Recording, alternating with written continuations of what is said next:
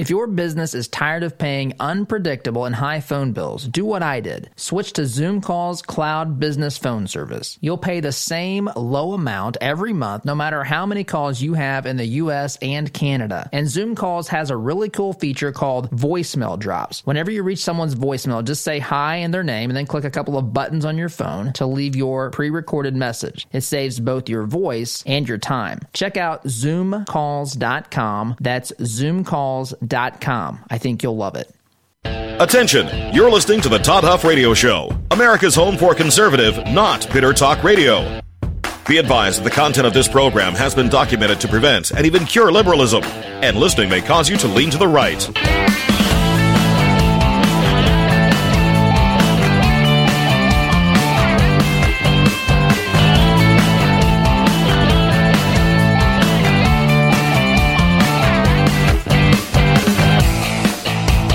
Here's your conservative, but not bitter host, Todd Huff. Well, that is right. You are listening to the home of conservative, not bitter talk. And I am your host, Todd Huff. Email Todd at ToddHuffShow.com, Facebook.com slash Todd Huff Show. Should you want to actually watch the program live or on demand, Oz has stepped out of stepped out of the office here for a minute, so we're not on Facebook just yet, but we will be on here momentarily as she now has pressed the start or whatever the button is on Facebook. It's good to have you. I hope you had hope you had a good weekend. So, look, I want to anytime of course we get to a a Monday morning, there's uh I have I have lots of things jotted down here. This, of course, is not a scripted program, but we do. I jot down ideas or issues or subjects or sound bites or whatever it is that I want to get to. And there's a lot to get to, of course, as we're dealing with this coronavirus, dealing with the economic impacts dealing with the health scare, dealing with the new reality uh, for those who are home or have to figure out how to be home or figure out something with, with children. And of course, many schools across the country uh, shut down. Work is changed. Uh, folks are kind of uh, well, social distancing becoming a new a new thing to focus on or to, I guess, be concerned with as we um, try to figure figure this out, how to keep this from swelling out of control. We've learned uh, new terms in a sense.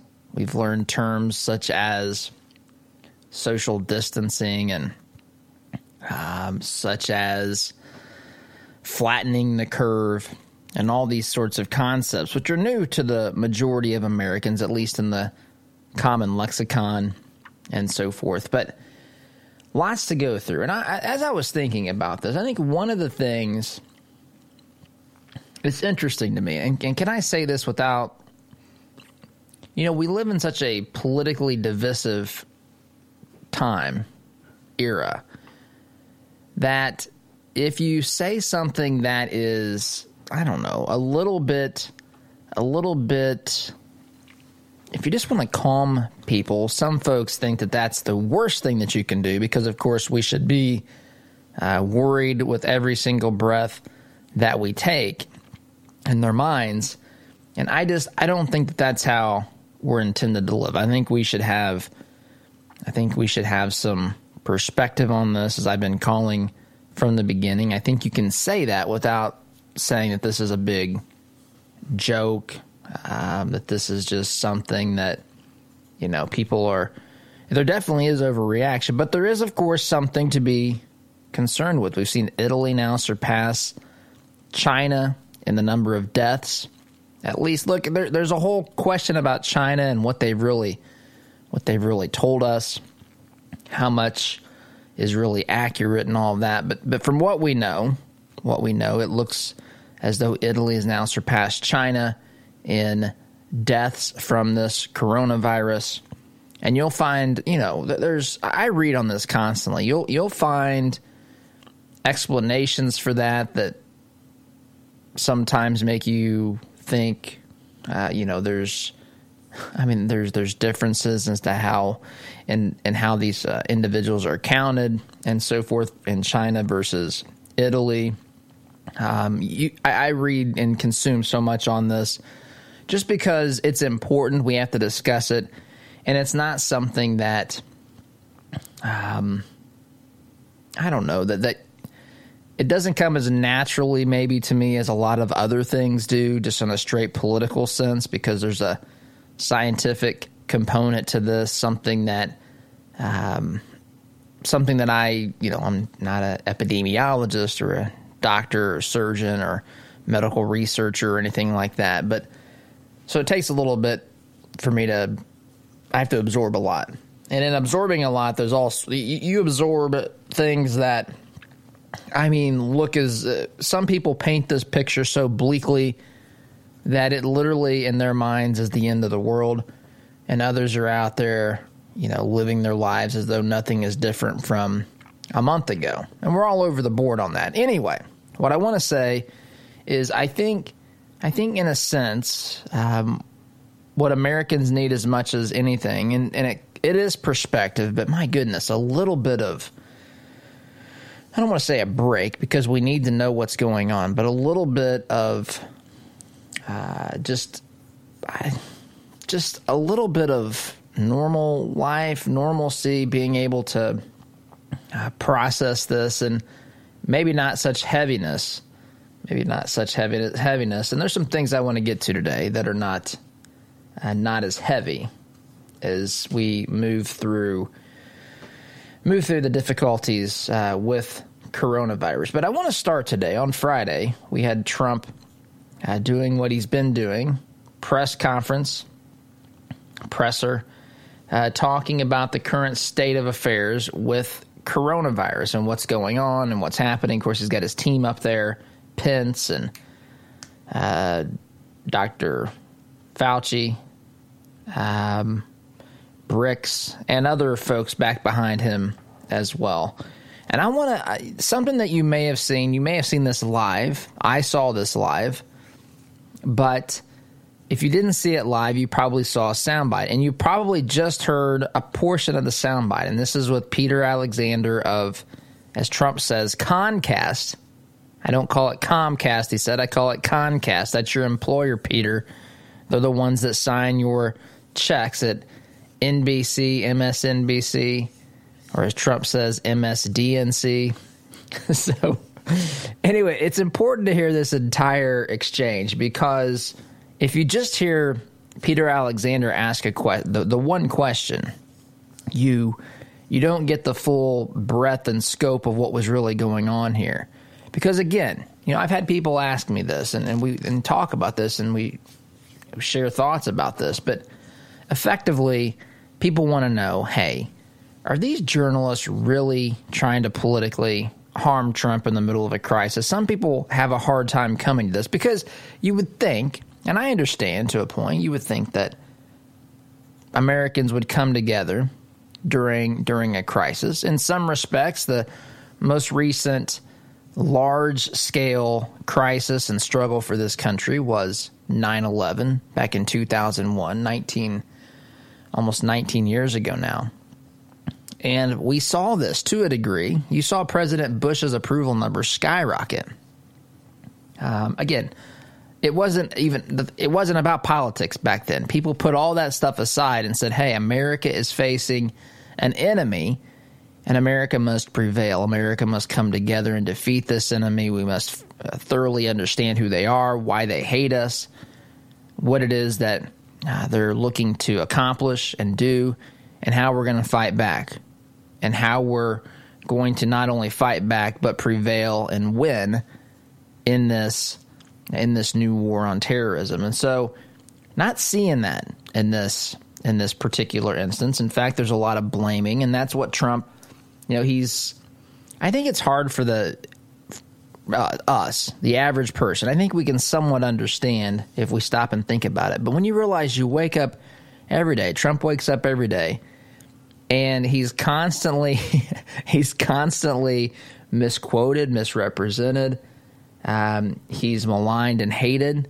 He's demonized. He's called a Nazi and all sorts of other things by these people that sit in there in that room with him and with his team, um, talking about whatever. This is just the latest thing, the coronavirus, but it's no matter what it is, right? It could be about it could be about an Easter egg hunt at the White House, or it could be it could be about take your pick. It could be about the economy. It could be about jobs.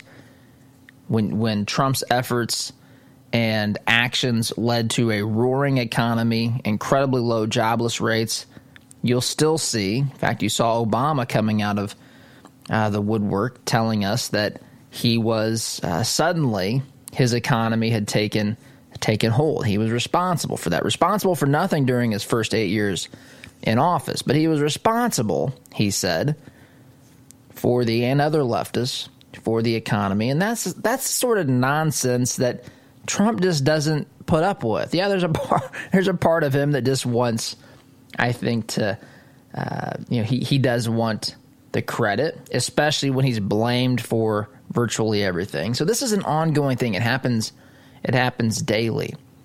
And it's it's unfathomable for the average person, the average person with, you know, a fair amount of human decency and uh, just fairness in their mind to try to grasp this idea that no matter what happens, they're trying to use it to politically get an advantage. But the reality is that's what we're dealing with. It doesn't matter the degree of the crisis. Now, I'm saying that. I'm not saying that the issue is fabricated. I'm not saying that the issue is created by the media, the left, the Democrat Party, whatever. I'm not saying that. I'm saying when it does arrive, uh, arise, they take the lesson from Rahm Emanuel and they never let a crisis go to waste. We've got an example of this is Congress right now trying to pass this stimulus recovery package, whatever you want to call this thing. And of course, there's lots of questions and problems that I think we should have in general as conservative Americans.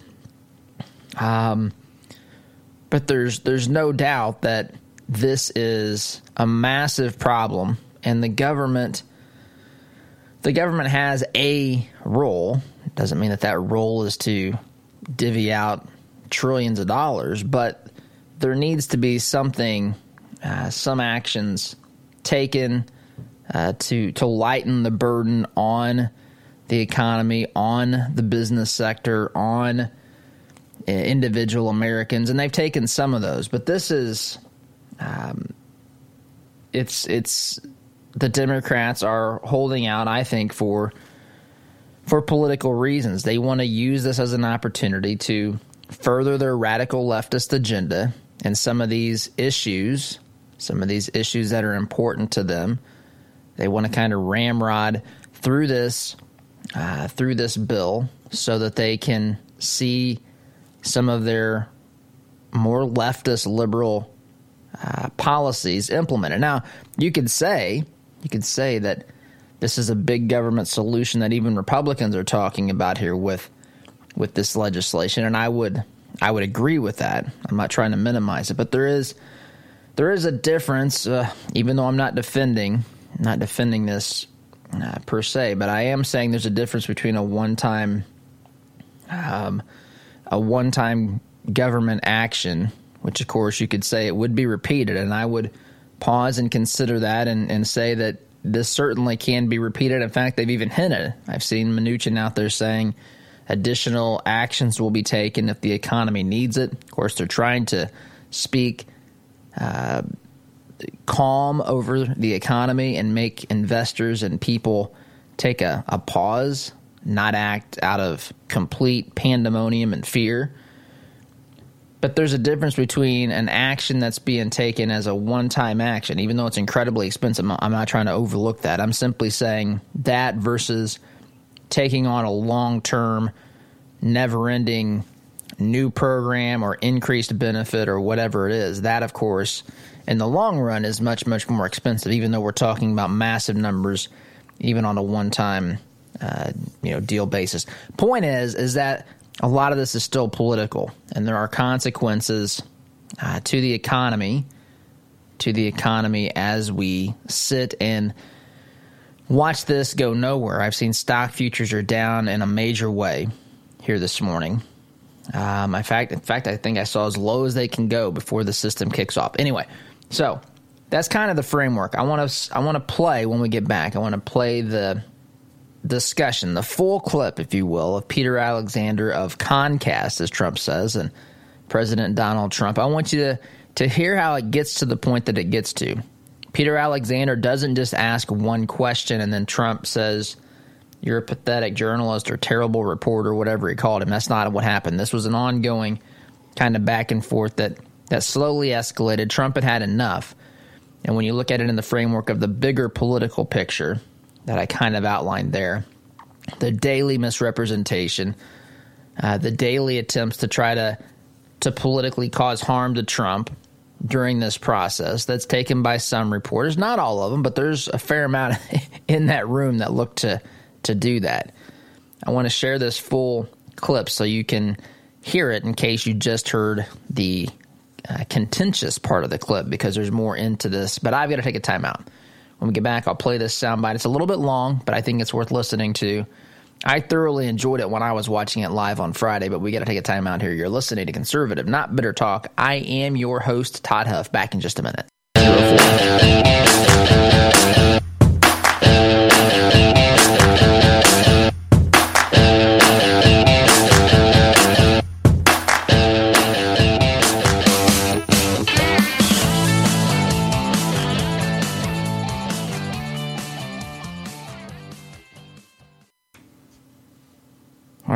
Had some audio troubles here this morning. I'm not sure what exactly happened there. Sorry about the confusion. It just uh, some audio issues I've been dealing. In fact, on Facebook, you may be having some audio problems as well, trying to figure out what exactly the cause of this problem is. But I wanted to now I say all this. I told you I wanted to play a soundbite um, before the break. Is what we were talking about. Talking about uh, Peter Alexander and Trump going back and forth the other day in uh, in the presser. We looked at this back and forth, and I'm not entirely sure right now because of the audio problems that this is going to play. But I wanted you to hear this whole this whole back and forth because because it's important. Possible therapies um, yesterday, Mr. That's gonna. It looks like it's gonna work, but I want you to hear this because you may have only heard the um, the particular portion of it where Trump calls him a terrible reporter. And it might seem a little bit of overreaction. You may still think that it's an over an overreaction, but it's not. Um, if you listen to the full thing, it definitely gives you a different picture. As Trump is again, Trump is trying to to calm the fears of Americans. Trump is trying to um, give hope, give because there's there's been a lot of I guess there has been a lot of overreaction. Again, I'm not saying there's nothing to worry about. I don't want to have those words put in my mouth. What I do want to say is that there is overreaction. There is there is panic, and panic is not is not a good a good thing. So this is the full exchange because I think it it definitely gives a different feel than just the one soundbite itself. Peter Alexander questioning Donald Trump on Friday's press conference or during uh, Friday's press conference. Here, that exchange is. About the possible therapies, yesterday, Mr. President, you said that they were for quote immediate delivery. Immediate. We heard. No, we are ordering. Uh, yes, we have uh, uh, millions of units ordered. Uh, Bayer is one of the companies, as you know, big company, very big, very uh, great company. Uh, millions of units are ordered, and we're going to see what happens. We're going to be uh, talking to the governors about it, and the FDA is working on it right now. Uh, the advantage is that it has been prescribed for a totally different problem, but it has been described for many years, and everybody knows the levels of of uh, the, the negatives and the positives. But I will say that uh, I am a man that comes from a very positive school when it comes to, in particular, one of these drugs, and we'll see how it works out, Peter. I'm not I'm not saying it will, but I I think uh, that.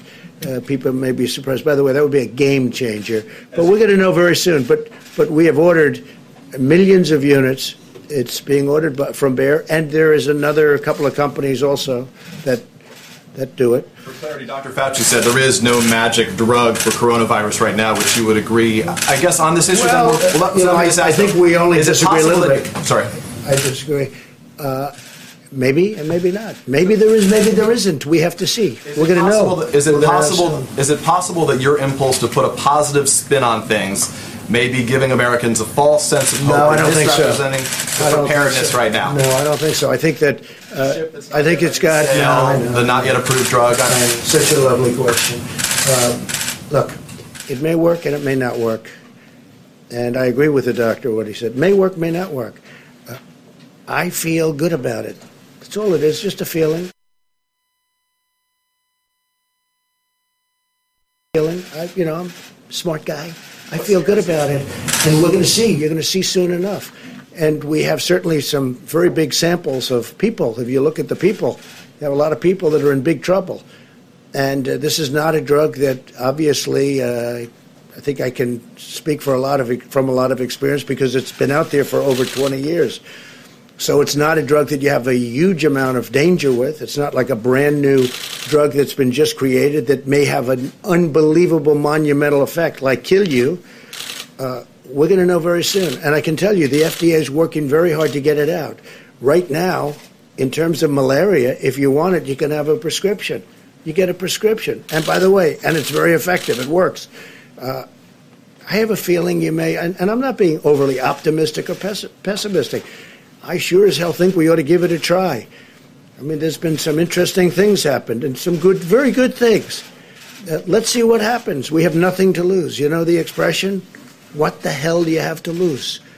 Okay? So what do you say to Americans? Sir, units sir, that nearly 200. the units I'll, were I'll just follow up. John, Nearly go 200 ahead. dead. What do you say the Americans were scared though? I guess nearly 200 dead, 14,000 who are sick, millions, as you witnessed, who are scared right now. What do you say to Americans who are watching you right now who are scared? Uh, I say that you're a terrible reporter. That's what I say. Go ahead. If the units that were just I think it's a very nasty question, and I think it's a very bad signal that you're putting out to the American people. The American people are looking for answers and they're looking for hope. That's right. And you're doing sensationalism, and uh, the same with NBC and Comcast. I don't call it. can I don't call it provide that Comcast. I call it Concast. Let me just uh, for whom you work. Let me just tell you something. That's really bad reporting. And you ought to get back to reporting instead of sensationalism. Let's see if it works. It might and it might not. I happen to feel good about it, but who knows? I've been right a lot. Let's see what happens, John. So that goes on, right? That went on for three. So he was dealing with this for three minutes. Peter Alexander asking asking questions, really um, to the point from Trump's perspective, from the point of uh, point of view that says this is this is all. Um, let's look at this from the worst potential angle as possible. This fuel the fear of Americans, sort of sort of thing. And Trump Trump dealt with this for a couple of minutes before he before he said that's a nasty question. You're a terrible reporter. This needs to be dealt with. You, you're you're, you need to get back to responsible reporting. You and your employer, Comcast. I don't call it Comcast. Trump says I call it Concast. Had enough of this stuff. Anyway, gotta take a time out here. This is what this is what Trump is um, Trump is dealing with, and it definitely puts a different perspective on it. I think when you hear the entire the entire exchange versus just a couple of uh, quick sound bites. And so the, the one of these exchanges, well, this exchange was rooted in this Trump's hope in a drug, which we'll talk about when we get back. But Trump's hope in a drug and how they're trying to spin this. In fact, I heard Rachel Maddow the other day. I don't want to even play that for you. I don't want to give you nightmares here on the program having to listen to some of the insane things that come from that program. But anyway, anyway, got to take a time out. We'll talk more about what Trump was saying here about this drug and how he's hopeful. Oh my goodness, the the amount of negativity that could come, the amount of fear in the, the minds of Americans that could come in the minds of, well, according to Peter Alexander here, if Americans are simply hopeful that a drug might have promising um, effects on treating coronavirus, as has been determined according to one doctor in, I think it was France. Anyway, there's not been an extensive test done, but there's definitely enough to say that there's promising, uh, promising findings from what has been done at this particular point. Talk about that after the break, but I got to take a time out. You're listening to Conservative Not Bitter Talk. I'm your host, Todd Huff. Back in just a minute.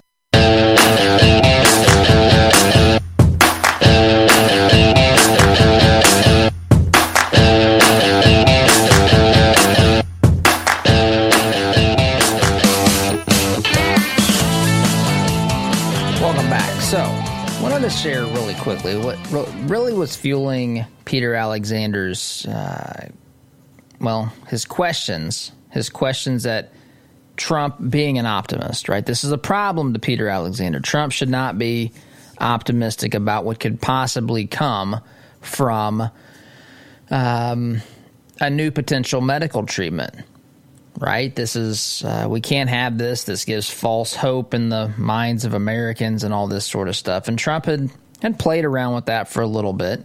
But Trump said, look, what the heck is the problem here?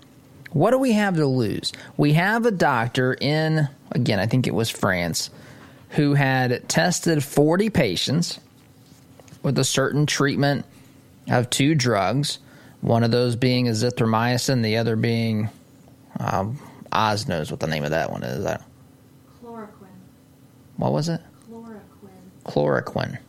Chloroquine. I think it's hydroxychloroquine, wasn't it? HCG, uh, HCQ or something. Hydroxychloroquine. Anyway, and and azithromycin, which is Z-Pak. When the 40 patients were given this in this test, so to speak. Again, not a clinical trial, I guess. I don't know. Uh, this is something that the uh, the doctor pres- uh, prescribed as a course of treatment for this particular uh, infection for coronavirus. He saw, he or she saw. I don't know if the doctor, who the doctor was, but this doctor saw that every person, hundred percent, that took the uh, Z-Pak plus hydroxychloroquine. If I'm hopefully that's the correct drug. I don't have it in front of me here, but they found that there was um, an end, a cure. Actually, they used the word cure to the virus, which, of course, dealing with viruses is not something that you typically typically hear unless you're talking about uh, hepatitis C and one of the drugs that Gilead Sciences has for treating that. You'll hear about a cure, but that's this is rare. And so Trump's saying, look, all I'm saying is that this drug, these drugs are already in existence, right? We've got one that's a drug, as I understand, from malaria. We got another common antibiotic. When these things are used together, we've had these promising results. I'm not guaranteeing that that's going to happen, but there should be there should be reason to celebrate about this, or at least be optimistic. I'm not saying throw a party because you know this is we've got a long ways to go here, but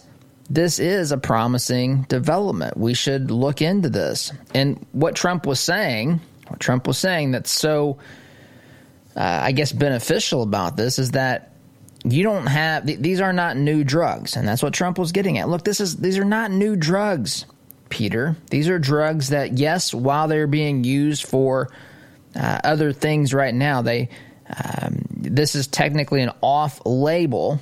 I learned about this from one of my friends who works in the industry. Off-label uh, treatment. This is not something that this drug has been thoroughly tested for that the FDA will allow you to say it treats X, Y, or Z. This is something that's off label. But it doesn't mean that, look, there are drugs that are used to treat things off label. I don't want to say, I mean, regularly from what I, I gather, this is not something that's the first time this has ever happened in the history of, of mankind. And Trump's saying, what is the big deal? Why, why are you so down on this idea? Why are you saying I'm giving false hope? I think you're a terrible reporter. I think your employer, who, by the way, is Concast, is a bunch of cons like you are. You should get back to reporting. And of course, this upsets some people, and you know, then then there were follow up questions. I was watching this live. I don't have the sound bites for those, but then there were follow up questions. Mr. President, do you think it's appropriate for the rest of the world to watch you berate a journalist at a press conference here at the White House? And Trump basically says, Yeah, I do, as a matter of fact, because those of you in this room who want to peddle dishonesty, who want to stick to a narrative that's politically motivated, politically harmful for me, that doesn't really help us in this fight against coronavirus, COVID 19. If that's if that's what you're going to do, yeah. Yeah, I think it's actually quite important for people to know what's going on here, who I'm dealing with, what these uh, what it's like to deal with a bunch of a brood of vipers every day a bunch of folks who come in here every day. Uh, not every single one of them, but a lot of them come in here every day to to push a narrative, to harm a president, to look for a political uh, edge, political um, component of all this. And all I'm trying to do is lead us through this crisis and keep Americans safe. Yeah, I do, as a matter of fact, think it's appropriate for people outside of this world to understand what I'm dealing with in this room because you all are out of control. Peter Alexander is out of control. Terrible journalist, terrible company, terrible, uh, terrible questions. Don't know how he sleeps with himself at night. This is basically how Trump deals with this. And so there's a lot of Americans cheering this because they think we've seen this for a long time now. These attacks, these, uh, you know, the, the, the hijacking of narratives to suit a political purpose. And usually presidents don't go don't go about it with the gusto that Trump does. And so it's it's encouraging to those who have watched this happen for some time to say it's about time that someone says exactly what needs to be said. Yes, it's not statesmanlike. Yes, it's not in some respects what we, you know, understand as presidential. But I'll tell you this, what we're dealing with with these journalists is not journalism either. And it's way past time that we uh, start recognizing this and not being afraid to say what's really going on here, which is political manipulation, political uh, political sabotage to a degree, and if nothing else, just trying to benefit from the narrative politically. Politically, that's what is what's done here on a regular basis with these journalists in Washington D.C. and elsewhere around this country. You'll find a couple of journalists here and there, but the true art of journalism is is is really uh, close to dead and extinct because this is how uh, some of these folks are trained. This is what they they see as um, you know getting them Pulitzer prizes and whatever it is, other other accolades, um, honor, and so forth, as they uh, continue to try to you know, to take down a president. That's some people look back at the Whitewater scandal with kind of hope and anticipation that maybe they can be the next to to bring down an administration, uh, especially Republican administration. Democrats, of course, they they fawn and ooh and ah over as they did with with Obama. But this is this is a big problem. This is a big problem, and it's hard. It's hard to really. Um, that that's a this is a part of the fear is because of the way that these journalists uh, deal with this and the narratives and so forth. But anyway, gotta take a time out. You're listening here to the home of conservative, not bitter talk. Uh, get into more of what's going on here with coronavirus, politics, and so forth after the break. Sit tight. Be back in just a minute.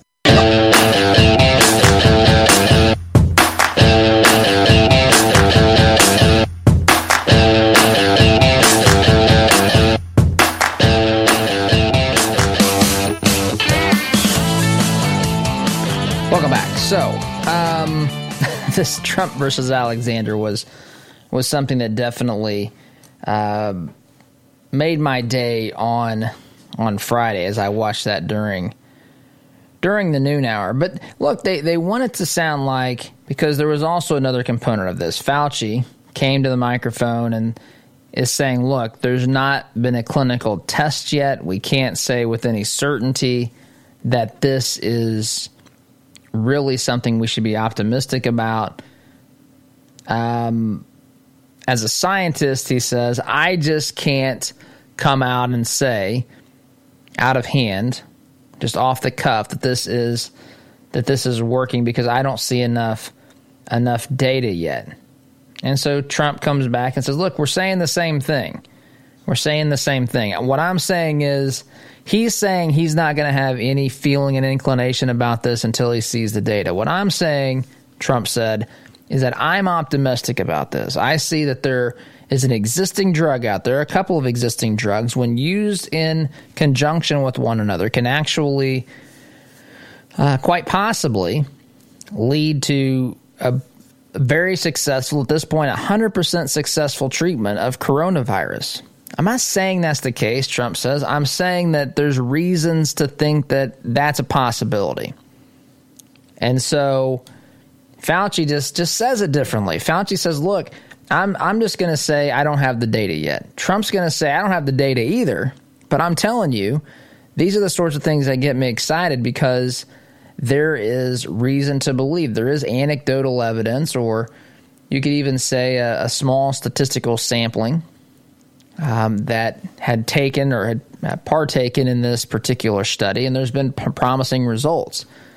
And if that is in fact the only variable, and there was a control group, then we are left with something that is a scientific study. Fauci's just saying, I, you know, I don't want to make any projections or prognostications. Trump's saying, I'm not doing that either. I just want people to be hopeful that we have, this is not a, this is a dynamic world that we live in, right? And I think that's an important thing that's often overlooked, especially when we look at quote unquote overwhelming the, the healthcare system. There, it, it's not, on the one hand, it is a static number of beds. There, you know, um, static number of, of ICU beds or total beds in hospitals. There's a there's a number, and that number isn't going to change today simply because we want it to. But what will happen is that if hospitals do get overrun, there will be innovative ways to address this. Now that might that might not be as good as what we have with with hospital rooms, existing ones, but there will be efforts made, makeshift uh, makeshift treatment centers. We've got Trump talking about sending um, ships that off the shore of some of these these cities where people can be treated for the disease. There will be there will be an innovative response. This is this is something that the left often overlooks in our well in in a capitalistic society, uh, or even in a society where. Uh, there are people who are entrepreneurial or solutions oriented. And so when there is a problem, they don't just sit there and say, oh no, we're at capacity. Too bad. They try to think of ways to solve the problem. And that is what is happening. And whether it's in research with medicines, whether it's in creative ways to deal with treatments, uh, creative ways to, to build infrastructure, even if it's temporary infrastructure to deal with this. And some of this, that's why I think some of this is is too much hype and panic because there will be those factors that are not taken into account. But I've got to take a break. Listening to Conservative Not Bitter Talk, I'm your host, Todd Huff, back in just a minute.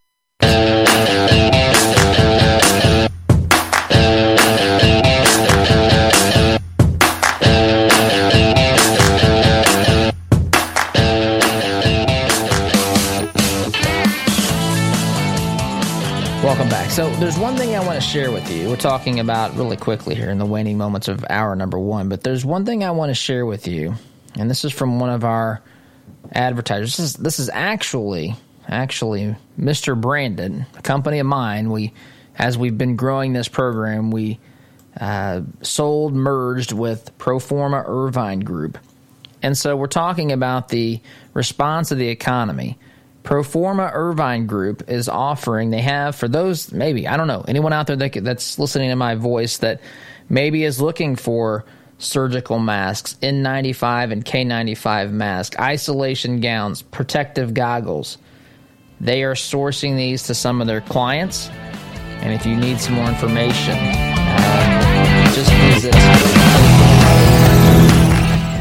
But I've got to go. Music telling me it's time to wrap up first hour. SDGC in a minute. Take care.